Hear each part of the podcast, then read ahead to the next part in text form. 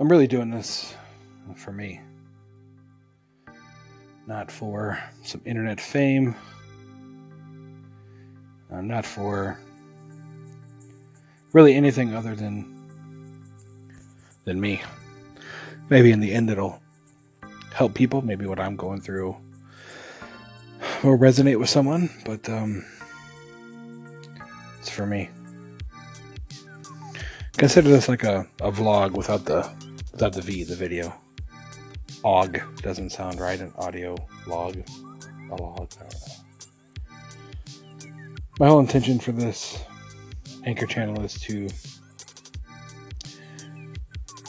talk about my life as an as an audio recording for me to come back and look on an audio journal, if you will.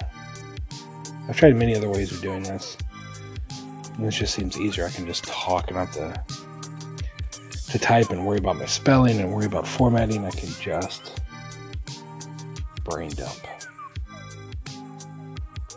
So, so if you want to hear a guy brain dump about his life, by all means, follow along.